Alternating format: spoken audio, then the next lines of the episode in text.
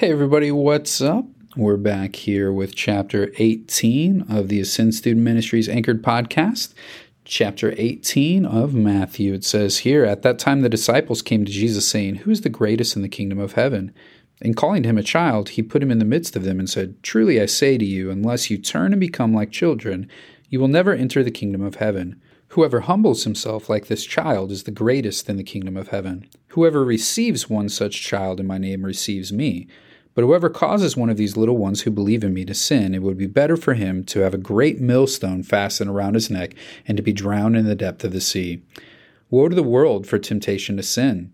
For it is necessary that temptations come, but woe to the one by whom the temptation comes. And if your hand or foot causes you to sin, cut it off and throw it away.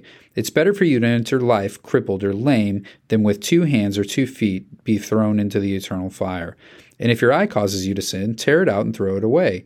It is better for you to enter life with one eye than with two eyes to be thrown into the hell of fire. See that you do not despise one of these little ones, for I tell you that in heaven their angels always see the face of my Father who is in heaven. What do you think? If a man has a hundred sheep, and one of them is gone astray, does he not leave the ninety nine of the mountain, and go and search for the one that went astray? And if he finds it, truly I say to you, he rejoices over it more than over the ninety nine that never went astray.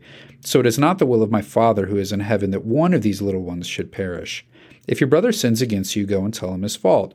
Between you and him alone, if he listens to you, you have gained your brother. But if he does not listen, take one or two others along with you, that every charge may be established by the evidence of two or three witnesses. If he refuses to listen to them, tell it to the church. And if he refuses to listen even to the church, let him be to you as a Gentile and a tax collector. Truly I say to you, whatever you bind on earth shall be bound in heaven, and whatever you loose on earth shall be loosed in heaven. Again I say to you, if two of you agree on earth about anything they ask, it will be done for them by my Father in heaven. For where two or three are gathered in my name, there I am among you. Then Peter came to him and said, Lord, how often will my brother sin against me, and I must forgive him? As many as seven times? Jesus said to him, I do not say to you seven times, but seventy seven times. Therefore, the kingdom of heaven may be compared to a king who wished to settle accounts with his servants. When he began to settle, one was brought to him who owed him ten thousand talents. And since he could not pay, his master ordered him to be sold, and his wife and children and all that he had, and payment to be made.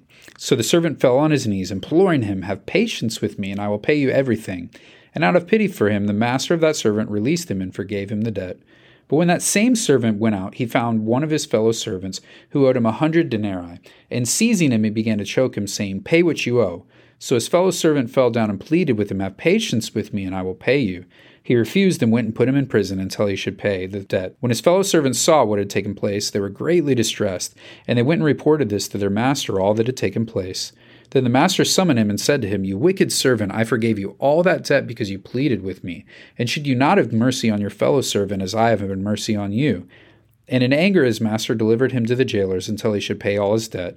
So also my heavenly Father will do to every one of you if you do not forgive your brother from your heart. There's so many things that we could look at in this passage today, as always. Uh, but uh, one of them that I want to focus on here is this parable of the unforgiving servant. As many of the other things that are covered uh, here in Matthew chapter 18, we can find in other places in Scripture. And so hopefully we'll be able to talk about those when we get to those. But this concept of this unforgiving servant is something that I really believe hits home at us uh, as individuals who are living in uh, close knit families and communities. And so, uh, a principle that I want us to think about as we view this little section is the thought that the people that we are around the most are the people that we sin against the most and are the people that we need grace from the most. And so, when we think about this, the question uh, here from the disciple is an important question for us to think about. So, how often do I have to forgive, let's say specifically my brother or my sister or my father or my mother? How often do I forgive these people? And so, Jesus responds with it's not just what they've said is seven, which is a number that meant perfect, um, but 70 times seven or 77s. And so if you do the math there, you can think of that as as much as like 490. But really, the point of what he's saying is it's not just the number that you can count to, but it's supposed to be that you are supposed to extend your forgiveness every time. And so the parable goes on to explain what's going on here. And so it gives us the image of an individual who is forgiven a huge, almost unmanageable debt, who then goes along and demands justice or demands what he is owed from somebody who has what is seemingly a minor debt compared to what has been forgiven from them. And so the bigger principle that we get out of this is if Jesus forgives us of all of our sins, why is it that we hold sins against other people? Because in fact, what we're saying is while Jesus has forgiven that sin, we're not willing to let go of that. And so it says that if you are like that, if you are holding on to these sins against other people that are relatively minor in comparison to what the Lord has already forgiven you of, you need to understand that you are not given the rest that is given to those who are believers and who are uh, acknowledging the forgiveness that they're in, but instead you are given the judgment that you deserve as the one who is given that that. So it's a, a huge contrast in terms of what's happening here. And so rather than being free as a son, you are enslaved to the debt that you have if you refuse to forgive others. And uh, where I think really, as I've mentioned already, this hits home is, you know, our, our siblings or our parents or other people in our family, the people that we're closest to are the people that we are often sinning against the most. And so they can do some pretty crazy things and uh, we're called to forgive them and we're called to do that over and over and over again and so i know i was uh, kind of an antagonistic uh, sibling you can ask my parents that you can ask my brothers that often i would just do things to get a rise from them because i was bored and so i was consistently doing stupid things to get them to respond and to often try to either get them in trouble or just entertain myself and so but they were called to forgive me multiple times over and over and over and over and over and over and over and over and over and over and over and over and over again even if it didn't seem like I was genuinely seeking the genuine forgiveness that I was asking for, they were called to extend that. And so uh, it's one of those barriers often for us when we think about the people. It's like, no, they've done this over and over and over again. Why do they keep on doing this? I'm not going to forgive them because it's not changing when I forgive them. When I forgive them, they continue to do it and they continue to just make my life miserable or they make my life just not pleasant. And so I don't want to forgive forgive them. But this parable displays this important point that when we're doing that, we're saying God is willing to forgive something that we're not willing to forgive.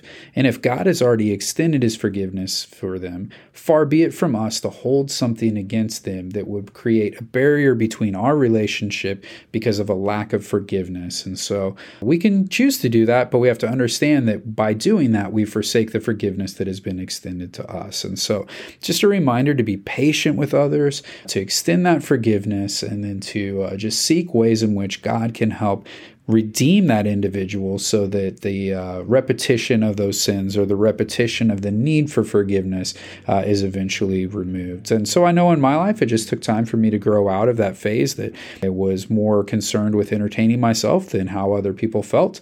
And so it wasn't something that changed overnight, but it took time for the people around me to allow me to mature. They had to continue to be patient with me for that to take place. And so this is just one of those sections where I think that that really in our our lives, how we treat those around us displays how we understand the truth of the gospel. And so, by forgiving those who are around us the most, who are the ones sinning against us the most, we're displaying to the Lord that we understand the depths of His grace, the depths of His mercy, and the depth of His forgiveness, that we understand that we are doing that as one who has the ability to hold that against them, but we're choosing to set that aside and to humbly forgive that person, knowing that we have been forgiven much. And because we have been forgiven much, we've given an opportunity to be a messenger of the truth of the gospel, and we're given the opportunity to display that through our actions. And so it's my prayer for us today that we can have the opportunity to put the gospel on display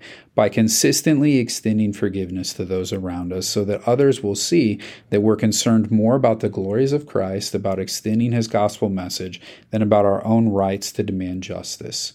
So, several of you guys might have some pretty uh, intense questions here about what's going on in uh, the first section, uh, especially about thinking about, hey, it's better for you that you have been basically drowned in the sea. And so, what's happening there? What's happening with this millstone? What we see is a focus on the inescapable judgment and not necessarily an actual death sentence in terms of, hey, we should be tying these millstones around people and throwing them into the sea, but saying that just as that would put you in an inescapable inescapable sentence of death.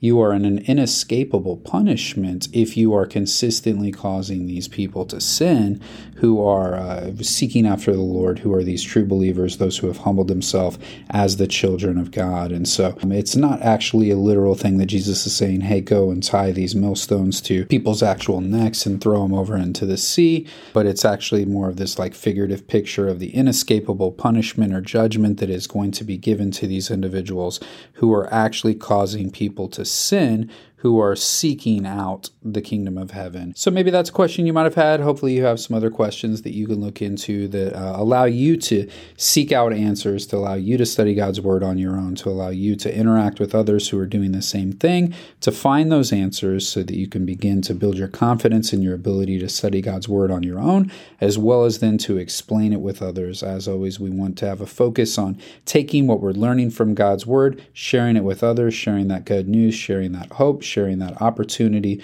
for us to pattern our lives after God in a greater way. And so as you go today, know you are loved. You